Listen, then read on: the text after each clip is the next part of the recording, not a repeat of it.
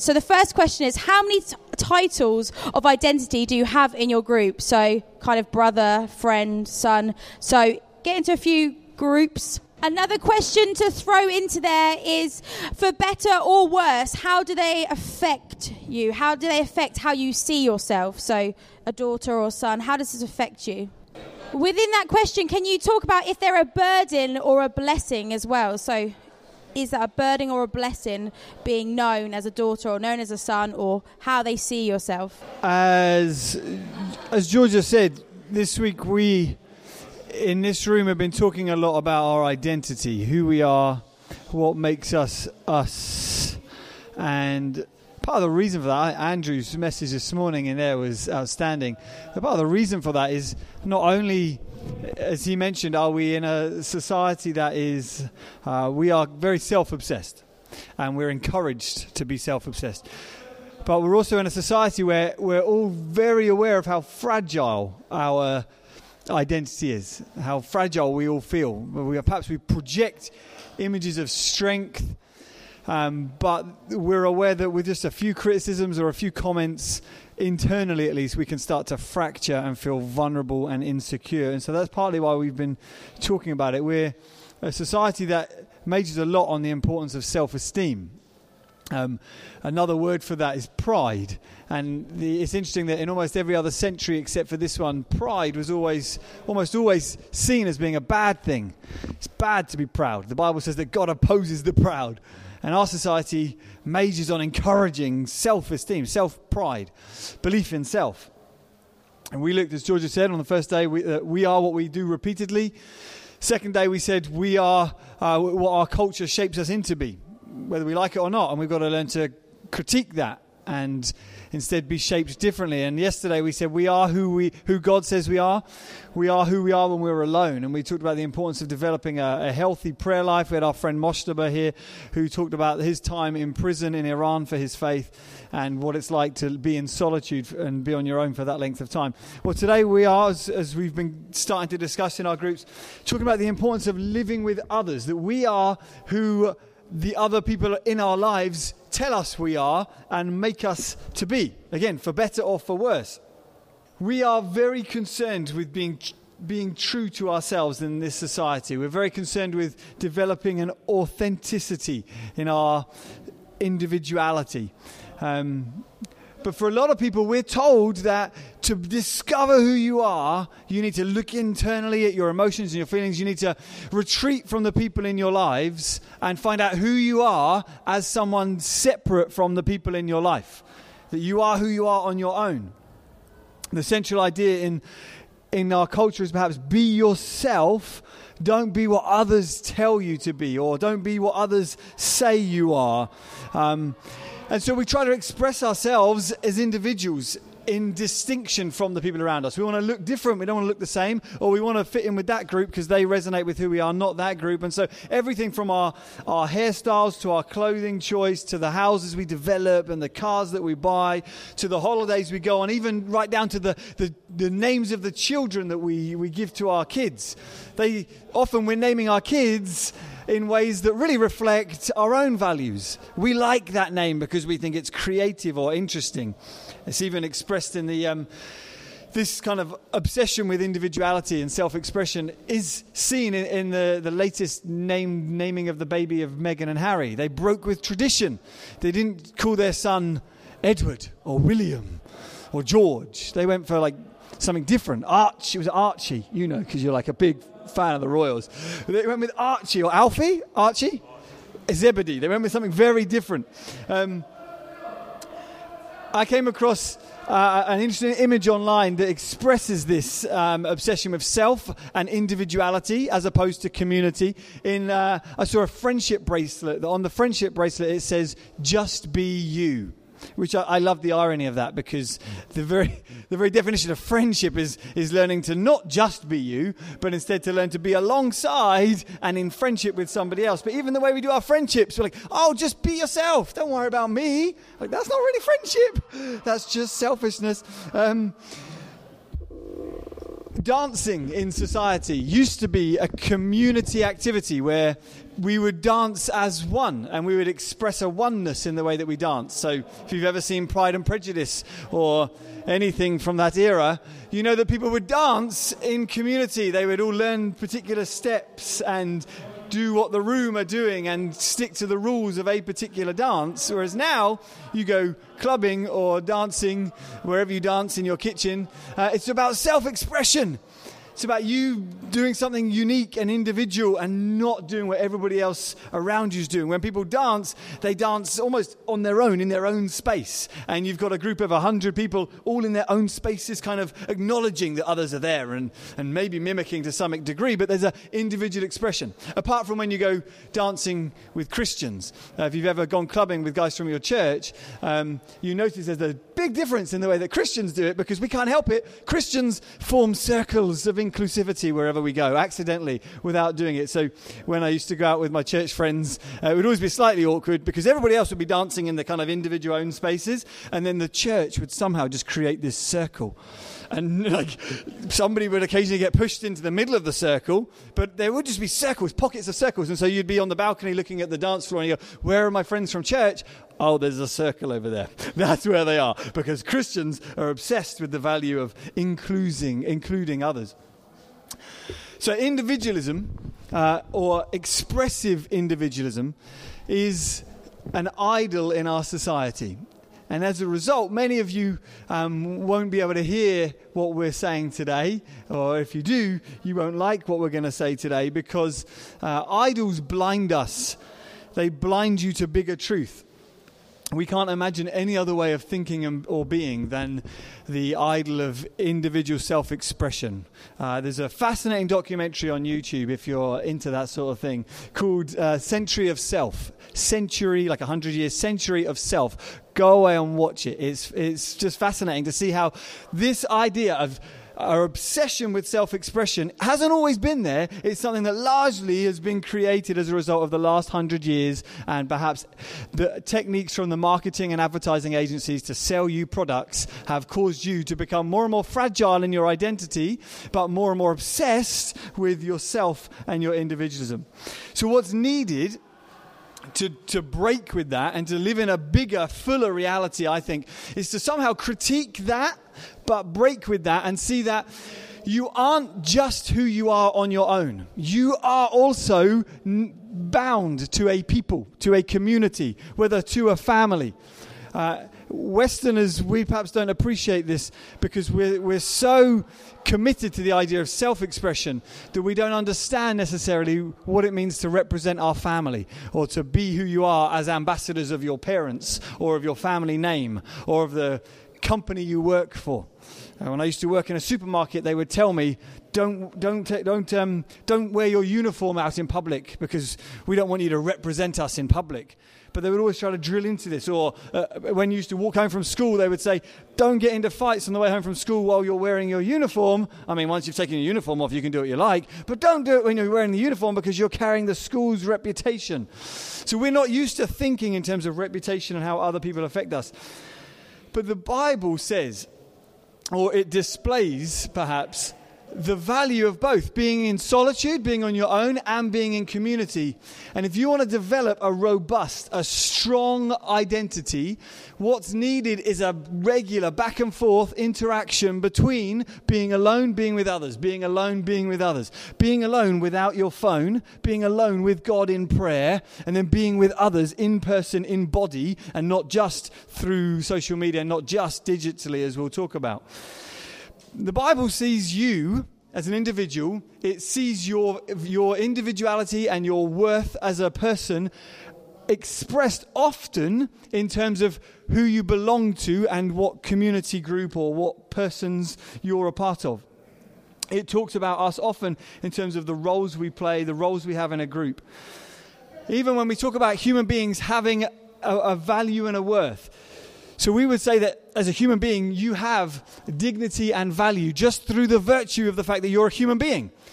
Why? Because the Bible says you are made in the image and likeness of God. your dignity and value comes from the sheer fact that you are associated with another, associated with God. When you become a Christian, you are adopted into God's family. You're called a son of God. And even that title, son or daughter, is a title of individual identity that's that's also part of a family because a son and a daughter is a son and a daughter of somebody. And so you are sons and daughters of the Father.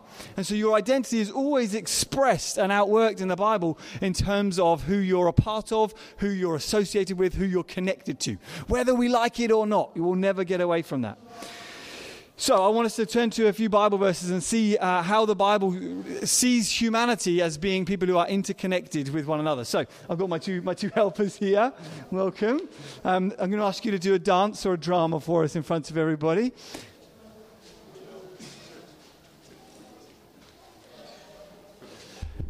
Not really. You just have to stand there. It's okay. so, can somebody find for me you at the front, hi. Could you find for me 1 Corinthians 15, verse 22? Um, can somebody else find for me? You? Uh, 1 Peter chapter 2, verse 25. Can somebody else find for me? Who else? Who else has a Bible and is looking like they want to read something? Thank you. Um, 1 Peter 2, verse 10. Okay. So, uh, 1 Corinthians 15:22 says, can you um, next step, could you come here and read it into this? Thanks. Just verse 22, I believe. Um, for as in Adam all die, so in Christ all will be be made alive. That's it. Thank you. Perfect. Now, the Bible talks in terms of representative heads of humanity. So, um, Elwin, you strike me as being slightly more sinister than this um, amazing chap here who we're going to come on to. And so, you're going to be Adam, and you are going to be, obviously, Christ. If you come stand here for me. The Bible, when it pictures you and it pictures the human race, it pictures you as belonging to a representative head. By birth and by nature, we are born into Adam, the figurehead of the first humanity. And so um, I need, let's have a couple of helpers. Could you two come out here for me? You two, yes. Thank you. If you come and stand behind Elwin, please. So when you're born, you're born into Adam. And the verse we had read to us said, As in Adam, all die. So the destiny of every person born is to die because we're born in Adam. Our representative head or if you like, the driver of the train that the human race is on, took the train off the tracks. And so everybody who's been born since Adam is in a train that is off the tracks, hurtling through the fields, threatening to tip over, th- threatening to break up and crash at any moment. Our destiny, eventually, ultimately, because we're in a runaway train that's not on the tracks, in Adam, is to die. But in Christ, who's sometimes called the second Adam, in Christ we're told all shall be made alive. And so when a person puts their faith in Christ, what happens is they don't just make a, an individual lifestyle choice. It's not like becoming a vegan or a vegetarian. They transfer from being part of one mass of humanity to being part of. No, you stay there. You haven't made this decision yet. they cross over from being so you go from being sorry for embarrassing you there. So you go from being in adam to being in christ. And in adam all will die but in christ all shall be made alive. And so when the bible talks about you being in christ it pictures you literally in a new type of humanity in a different way of being human. Okay next bible verse. Who's going to read? Could you come and read it into the microphone for me? So 1 peter 2 verse 25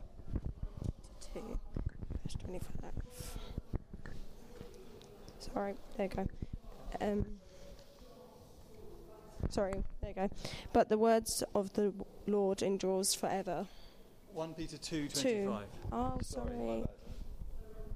Um, ah, uh, for you um, were like sheep going astray, but now you have returned to the shepherd and the overseer of your souls. Brilliant, thank you. Okay, so along with the collective identity of being in Adam, we're also told that in Adam, what it looks like is that you are straying like sheep. In Isaiah 53, it says, All we have gone astray. Uh, each of us has turned to his own way. That we are straying like sheep in Adam. But when you become a Christian, you return to the shepherd and overseer of your soul. So your collective identity is either in Adam, either straying like sheep, or either in Christ, either under the good shepherd. Next Bible verse. Here we go. Sorry, it doesn't go any further.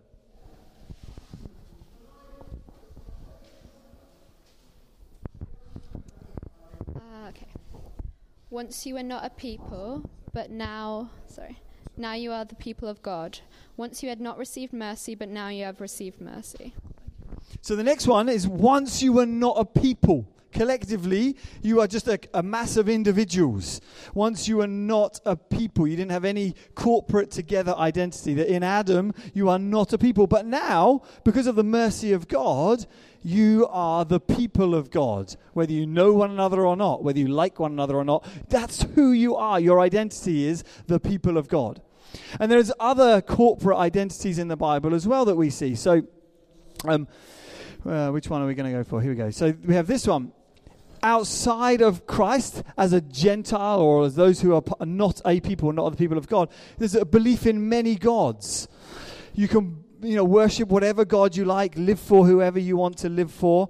But when Jesus teaches his disciples to pray, he doesn't say, say my father he says say our father that we are connected by the fact that we're part of his family our father Again, you might say that in the world there's lots of different, particularly in postmodern society, there's lots of different beliefs. Believe whatever you want. Anything goes. If it's your truth, then great, good for you. But when you become a Christian, and you can transfer now, my friend, you cross over from just saying, I believe whatever I want, and you line up behind historic statements that the church have made, like creeds, and you read together and declare, if you're in a church that does this, we believe, we believe in one God, the creator of heaven of the heavens and the earth. We believe in Jesus Christ, his only Son, our Lord. That's why we sing those songs, because we're saying we're not part of this mass of just believe whatever you want. We're now part of this group we believe we are together in this. And so that's part of how the Bible pictures our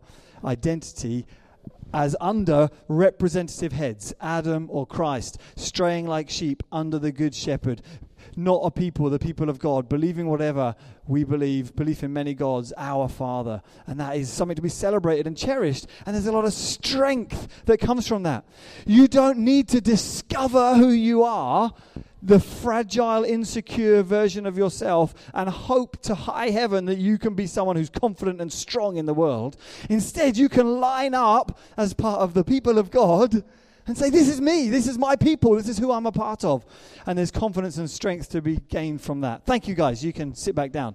And you too can as well. Thank you. Should we give them a round of applause for standing? Thanks.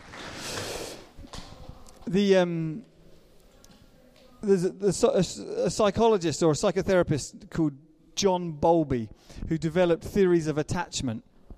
Um, his observation through a series of um, experiments that were done, his learning was this the drive and the desire in every human heart for attachment, or we might say for acceptance or belonging, the drive in every human heart for attachment is a stronger drive than the drive for, for food and sex. And a, number of you have heard, and you're aware, I'm, um, I have strong drives for, well, we're all aware that we have strong drives for food. Can't go more than 10 minutes without eating, or, you know, a few hours without eating. And we're very careful that we don't stray too far from a food source. No one just walks off into the, into the desert and doesn't give any thought to what am I going to eat and drink. Because we're aware I have a drive in me for for food. I need it. I can't go too far without it. It's the same with sex. Um, Freud, the psychologist from the last hundred years as well, he, he was very big on this and said, Oh, at your core, you are just a sexual creature, and everything you do is really about sex and a drive and a desire for sex. John Bowlby comes along and through a series of experiments proves actually that's not true. There's a deeper drive in the heart of every person and it's a drive for attachment, for belonging, for acceptance. We are who the people around us make us to be or say we are. And that is a burden when we're in a particularly when we're in an abusive or corrupt community. But it's a massive blessing and it's life to us when we see the value and the privilege of it. And you see, rather than just retreating into a selfish individualism, I'm just going to find me, I'm going to look inside and see what desires I have and express them because that's me.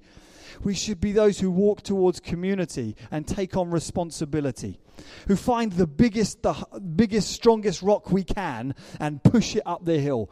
Who say, This is what I'm going to live for. This is my people, and I'm going to join myself to them. I'm going to take responsibility for them.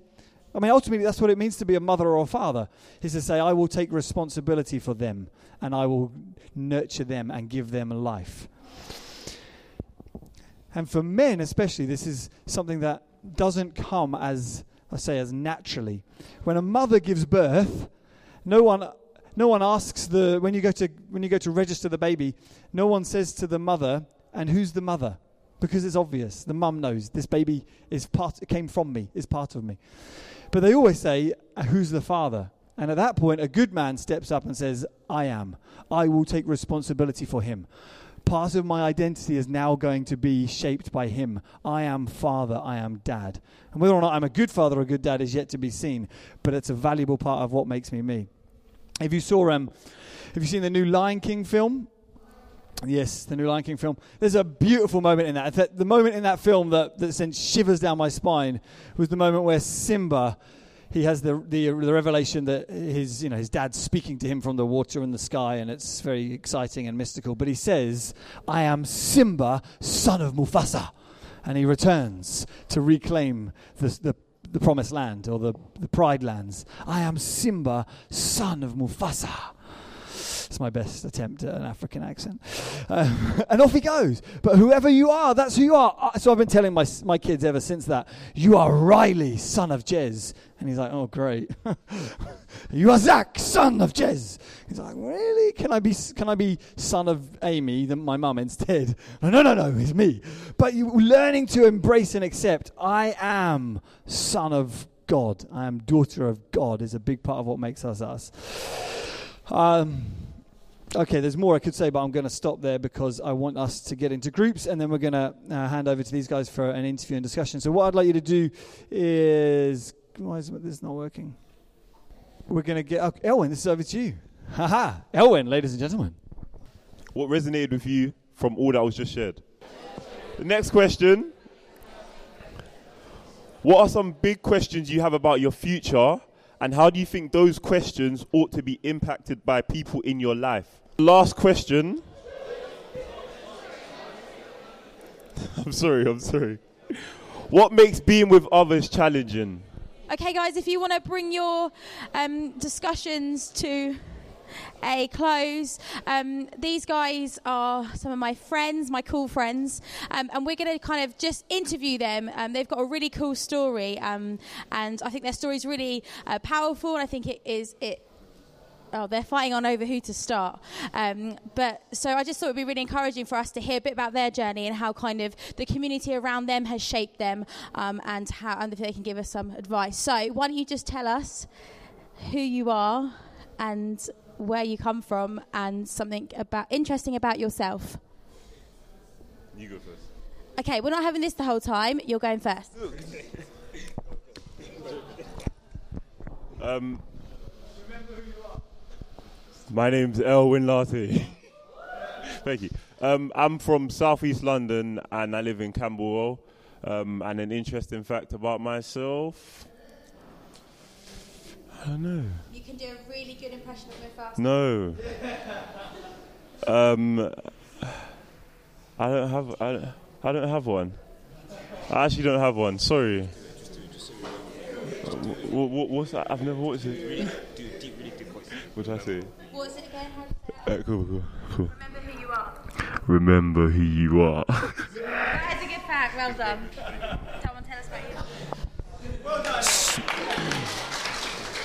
So my name's Renedy, and I'm from Southwest London. I live in Brixton, and an interest, interesting fact about myself is uh, I think I got really long fingers. Um, yeah. Very good. Um, so I'm just going to ask them to share a bit about their journey kind of through Newday, not how they got here kind of on a bus or a coach, but actually how they got to be serving um, at Newday. So over to you, Elwin. Um, so it all started off st- started off in secondary school. Um, we went to a secondary school called Archbishop Tenison's in Oval. I don't know if you guys know where that's from. Ooh, ooh, thanks. Um, so our teacher, he was our tutor. I'm pretty sure you guys know what a tutor is. Um, he took one of the pupils to Newday the year before, and um, he came back the next year, and he basically presented Newday to us as a school trip during the summer. So we all kind of like looked at the promo video. He showed us promo video, so we was like, "Yeah, this this is looking good."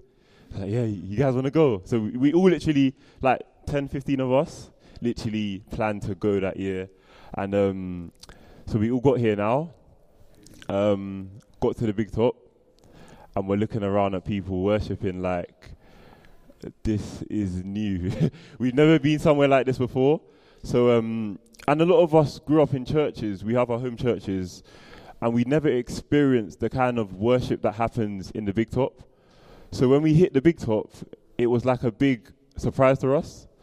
So um, yeah, eventually through the week, we kind of warmed into it, but no one was really committing to services and trying to commit to God. We kind of just felt like, okay, we're here to have fun. So throughout the week, there's of course there's a lot of stuff happening during the day, like football tournaments, basketball tournaments. We were just having fun really, and um, so that year we kind of just went through that year without nothing much happening. So the next year we went back to school. We was like, yo, you look, look, this trip we go in, we go to in summer, it's wicked. You guys come. So next year we brought like 20, 20, 22 of us. Came, it was like the biggest group. Like you, you, look at the concourse, you see us. It's like, oh no, yeah, you know who we are. Um, and cool. Um, yeah. So that year, that year was different for us because a lot of us hadn't gone before, and some of us had. So we knew what to, ex- to expect, and some of them didn't. So when we got into the big top, we was like, okay, yeah, how are these guys gonna react? Some of us were all worshiping and getting used to what the week was gonna be like, and some of them there are like, okay, what what is this? And we're we're just worshiping and stuff, and I think that year, some of us committed to God. Not, um, I wouldn't say it was the it was the best year for us, but some of us committed to God, and we tried to show others that look, this this is the life you should you should commit to, and some of us did do that. Some of us didn't. Some of us went on our different paths, and yeah, that's pretty much what I have to say. And the, the rest is the story. The rest is why we're here. Yeah. Um, I'm just going to talk about the latter stages. Um, so, yeah, um, in the last few years, we just like grown to know God and like just learned to love Him, and um, it's really why we're here now because uh, we just feel like when it comes to serving, we're giving back to God and giving back to the event that like He's done so much for us. Ultimately, like God saved us, but God used this event to get to where we are, um, and I guess that kind of explains why we're here serving right now. It's cool. I find it so encouraging every time I hear it, and I, these guys have been such a blessing to Newday and stuff. So, um, as you said, you kind of came together as a group. You came in community. Um, just tell us a bit, kind of. Uh, how that kind of shaped you, and you know, you said some of you made a commitment to God, and what do the others think about it? How did you do it together as a community? Um, wait, sorry, can you repeat that again? Sorry. Basically, how did it how did it shape you coming together, and how, how did it affect other people who weren't coming to God, and did they see a change? That sort of? Yeah, it was a bit difficult at first because, like, when your group is defi- uh, divided, um, some people are in it and some people are out. You're like, you kind of want to act cool, so you don't want to like be the one who's like worshiping. You want to kind of like be like everyone else. So it was a bit difficult, but I think when the more of us we just stood strong and stood firm and we started to worship. I think other people started to look at it and they saw something different and they was actually impacted by it. Um, and it actually made our group go stronger um, when we went back to school because we was all from the same school, and it actually it challenged everyone because some of the things that we would have used, like we used to just say or we thought was all right, we wouldn't do anymore because actually it was kind of on each other's back. So it had a really positive impact um, on us. Nothing much to say off of that, but just the fact that um, the group of us that did commit, we kind of had each other. So you knew that if you slipped off, someone would tell. So someone could tell you was you was off a bit. So it's good to have people around you who believe in the same thing as you and want what you want in life. They want the best for you. And I believe that uh, once you have that, you always you you make the right decisions and God will always be there with you. So so cool, um, and just obviously at Newday, it's very. I find it easy to feel part of a community, feel part of it, and, and actually be really helpful to you guys to to say what you do in the outside world, out of Newday, and how that in your kind of in your community where you're based. How how can you how can you give us some advice of how to shape it? And people around us aren't Christians. People around us do very different things, but how can we um, stay who we are if people aren't Christians? And do you want to start, Remedy, with your kind of what you do as a profession? Um, so I do football. Um, for the past like two years, I was signed at a professional club, and um, it was very like different for me because I kind of came in like the system really late, and it was like I don't know how to describe it, but it was a crazy experience. Like I got to do loads of things, got to train with some amazing players. Um, it was it was really crazy, but I think it was really good for me because by the time I did get, it was Chelsea, by the way. Um, by the time I did get into Chelsea, um, I was grounded in my faith, and it actually it helped me because the lifestyle over there is really different. You're suddenly around people with so much money, um, who are actually quite famous around the world for for their age. Um, and it can all it can all get to you if you don't actually have God or you don't know God who Jesus is. And it was really challenging in a sense because there'll be times where there'll be conversations going on or there'll be certain aspects happening and actually you know it's wrong in your heart. And you're like you have to make a choice. Am I going to get involved or am I going to actually stand firm in who I am? And it was hard. At first I'll say sometimes I went I got involved. But over over time with having my friends back at home um, and the church, it actually it made me stronger, and I actually started to stand firm in it. And I think it helped. It's helped me grow so much in the last two years. So yeah. So what I've done in the past year. Um. So. I also play football, not to level Randy, unfortunately. Um, I play semi-pro football um, for a club in Essex, and I'm also going to university this year in Essex. But um, for the past year, I've I've been on a gap year, and I've been doing a leadership course with my pastor, um, Owen Hilton, and he's really just taught us how to grow up being a leader to ourselves and to those around us. And yeah, I believe that's really grounded me for the past year because you have people around you, once again, people around you within your church who believe in the same thing as you and they're your friends. So these guys are my friends and it's like I'm with them every day. So if I if I make a wrong move or if I do something wrong, I, I'm gonna tell them. I'm gonna tell them so they know to help me. And I believe that once you have that around you, from an area that from the area that I'm from, it's a struggle to fit in and be a Christian because there's so many materialistic things and things that we all want and we all want to go for because we see others that have it. But once you're grounded to God, it's like it means nothing. So once you do that, and once you have those around you who can tell you that, it's like that's not a problem anymore. So yeah. That's so cool. Thank you so much, guys. I thought it'd be really good just to open um, the kind of floor up to any questions that you might have uh, for these guys or, or Jez or myself, just about the kind of the community around you. Maybe thinking, oh, I'm going back to college or I'm starting something new, or how? what about this? We haven't touched on this. So, come on, hands up. What sort of questions? We don't know the answers. We'll pass them to Jez. or anything from this morning, or um, that you're thinking actually, or anything about these guys and their story that you're thinking, oh, that's really cool, but how did they deal with this? Come on, someone must have a question in here. Here we go, shout it out.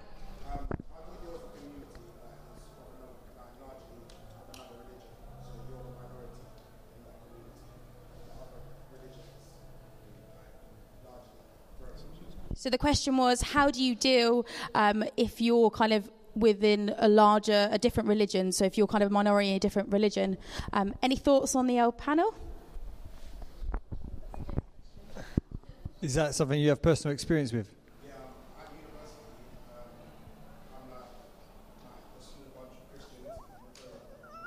Wow. So you could probably help us in gaining an insight into what that feels like. So you can come out here and come out here and sit with us because I'd like to hear your thoughts on that. no, no, no, no. Okay. I don't want to put you on the spot because uh, particularly, I, I suppose, uh, faith, faith communities um, are a lot harder to penetrate and get into than um, family community sometimes, uh, particularly if you're on the outside, because there's a whole code of belief and belonging that makes it harder for people to integrate and feel like they're part of that. So I can understand why you'd ask the question. Uh, I don't have the experience that you have, and I don't pretend to be an expert on this, but I'm aware, in one level, that is our experience. If you're a Christian, in a secular society, you're in a system that doesn't believe the same things that you do. It doesn't have as strong community ties as a lot of traditional faith communities do, like mosques, perhaps. Um, but but still, I think there's there's a lot of resonance and a lot of crossover in what it's like, uh, and just probably in a, in a, watered down form. So when I think about how, so I moved to a, I moved to a, a, a new town a few years ago, uh, a small town where everybody knows everyone and they've all grown up together and they're not looking to make new friends because they already have all their friends in the community. I've arrived as a pastor and as a Christian in this town, and so I've I've found that struggle of trying to cross over and become accepted in a community that, from my perspective, doesn't really want new friends because it's already got friends because they've grown up together. And I'm a Christian, so they've already got a lot of preconceived ideas about who I am and what I believe and why they're not going to like me and get on with me. And so my observation has been trying to, I'd say two things. One, adopting a posture of humility and asking as many questions as you can all the time rather than we go in and we want to tell people what we think about the world. Um, but actually the best way to be acceptable to someone is to show an interest in them. Um, is to try to be interested rather than be interesting. I mean, that's just a general rule for making friends anyway. If you spend time trying to make people interested in you, people aren't really going to be warm to you. But if you spend a lot of your time trying to be interested in the person you're talking to, they're going to their barriers are going to drop because they'll think, oh, they they care about me, they're interested in me, they're asking questions about me. And guess what? We're all selfish and we're all interested in ourselves. So if someone looks like they agree that you're fascinating and worth getting to know, then they're immediately going to think, oh, I should spend more time with you because you sound like a good guy if you're interested in me and I'm fascinating. So that's really good. You're welcome to keep being part of that uh, just in terms of developing friendships, like you, social media has made it quite hard for us because we think now someone is a friend if they click a button and they're a friend and they say they're a friend, and we need to get back to the idea that re- relationship, intimacy in relationships, I think operates along a spectrum from close life partner, whether spouse or just intimate friend, down one end and just acquaintance or someone we bump into and have a few exchanges with at the other. And all relationships that you come across are somewhere in, in the middle. And understanding where you're at with someone is quite important for knowing what you should share, uh, how you should behave, what kind of relationships you've got. C.S. Lewis has a fascinating insight in this when he talks about friendship. He said ultimately, friendships a friend isn't, some, isn't something that's made. A friend is someone who's discovered. A friend, eh, different from a lover, a lover is someone who they, you look at someone in the eyes passionately adoring each other. A friend is different. A friend is someone you stand alongside and you look at the world together and you say to each other, Do you see that too? You see the world in the way that I do? And I think when it comes to making friends or befriending people, you're trying to show someone that you see things the same as they do you see that the same way that I do? I'm interested in that too. And that puts you on an equal level footing, level playing field with them. And so I think my, my first uh, suggestion would be when trying to establish yourself among a group that is already established and doesn't want to necessarily have new people in it, I think you start by asking questions and being interested as long as you can in them. And then eventually they'll say, huh, you're interested in us, you must be worth getting to know as well. Come closer. That would be my answer to that question. Any other comments? I think as well, and depending on the religion or race or anything, but God sees them, God loves them as well. And I know my friends, I've got a lot of different types of friends. I've got gay friends, I've got this, but actually, it's not having my judgment clouded. But actually, you're st- you don't know it yet, but you are a daughter of, of God, and um, and not creating these groups, but just constantly being like, no, actually, God loves these people. However, how hard sometimes it's hard to get through, or they don't have the same morals, but actually, God loves them, and that's not going to stop me from, like Jez said, befriending them. Or um, so that's probably what I would. Loving is really important as well. I'd be interested to have another question, but before we do that, I'd like to ask you guys a question. Um, when when it comes to being f- shaped by the people in our lives, particularly people who are older than us, who aren't just peer relationships, submitting to them and receiving their advice, even when we don't want to, is, is really painful. But I think that's part of what it means to say, I am who you say I am. So if you tell me I shouldn't do this, I'm going to submit and listen to you, even though I don't want to. Because that's part of finding my identity in someone else. So I'd like to ask a question to you two. Uh, can you think of any experiences in church, or you actually, Georgia? Sorry about that. Um, can you think of any experiences in your life where a an authority figure, a pastor, or maybe just a friend, has given you some advice that you didn't necessarily want to submit to, you didn't want to take, but you did it anyway f- because you saw that they cared about you and that, that then brought out some benefit in your life? Put you on the spot to think of a life story.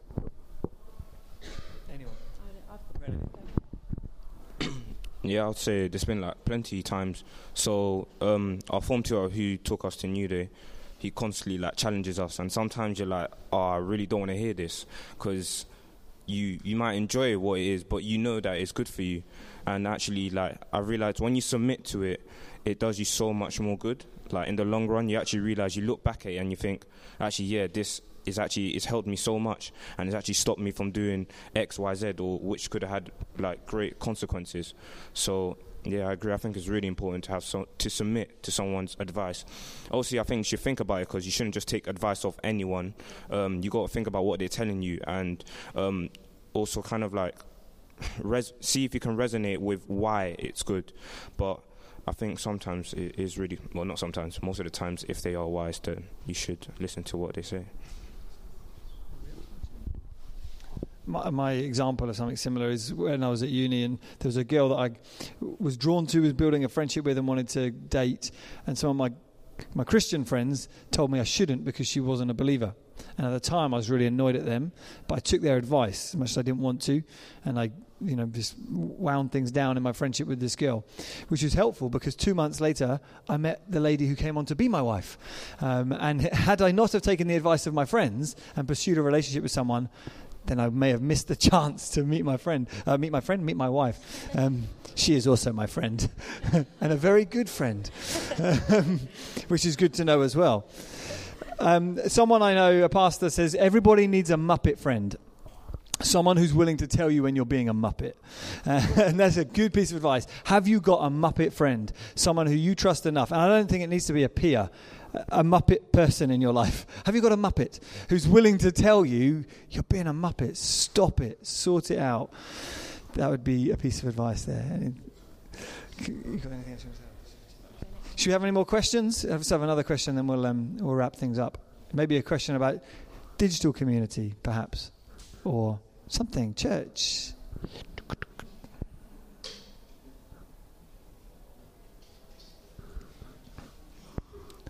I'm happy to share thoughts. Okay, great. I just want to share one more thought on digital community. Thanks for asking, and then we'll wrap things up. In answer to your question, sir. Um, I heard someone say something recently that I thought was a, just a fascinating insight that's worth us reflecting on. When it comes to community, we're in an age of social, digital communities, and we're grateful for them.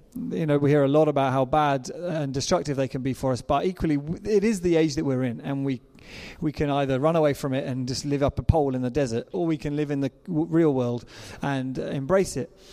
But someone said to me, digital communities are helpful, but they are essentially a scaffold to a real community. Now, when you're, when you're doing work on a building, or you're trying to build a building, you put up scaffolding around it, and then you build it, and the scaffolding holds it in place. You can live in scaffolding. It'll be drafty, it'll be cold, but you can live in, in scaffolding if you really like to. In the same way that digital community and, and online communities, there's a lot of good to them, but they are essentially just scaffolding to real community. Real relationship occurs person to person, body to body, where you can look someone in the eye, they can give you a hug when you're sad, you can pat them on the back to encourage them, you can feel a physical presence. And that's something that you cannot ever replicate just online. So, as useful and as good and as helpful a lot of digital community can be for you, you need to see it not as being the end in itself, but as being the scaffold for the building that is the real friendship. And if you approached it like that, as being a means to help you develop friendship rather than being the arena of friendship, I think it would help you make a lot better, wiser choices, navigate some of the, the challenges that we face on social media. So think of digital community as being like scaffold, whereas body to body, person to person community as being real friendship that's um, genuine and able to develop and flourish in ways that's going to serve you ultimately, body to body rather than screen to screen. That was what I wanted to say on that. I thought that was a useful insight. Thank you. It's really good, wasn't it? Really good. Why don't we um, let's just close in prayer, and um, yeah.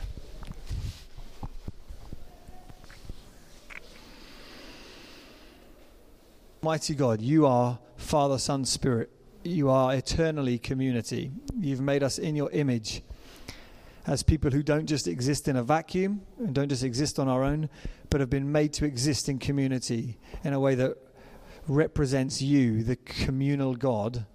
I ask that you'd help us to be people who see the benefit and beauty and value of community and give ourselves to others, submit to others out of reverence for Christ, help us to submit to one another. God, we say we don't want to run from the labels in our lives. We embrace the fact that we're a son, we're a daughter, we're a friend, we're an employee. We might be a husband or a wife. We might be a boss. We might be a student. We don't want to run from those labels because those labels speak of belonging to particular people and particular groups, and we thank you for them. We just ask God that you'd help us to be Christ like people in those communities and help us to form Christ like youth groups, Christ like churches in the way that we behave and interact with each other. Spirit of God, come and fill us with your power and enable us to do this in Jesus' name. Amen.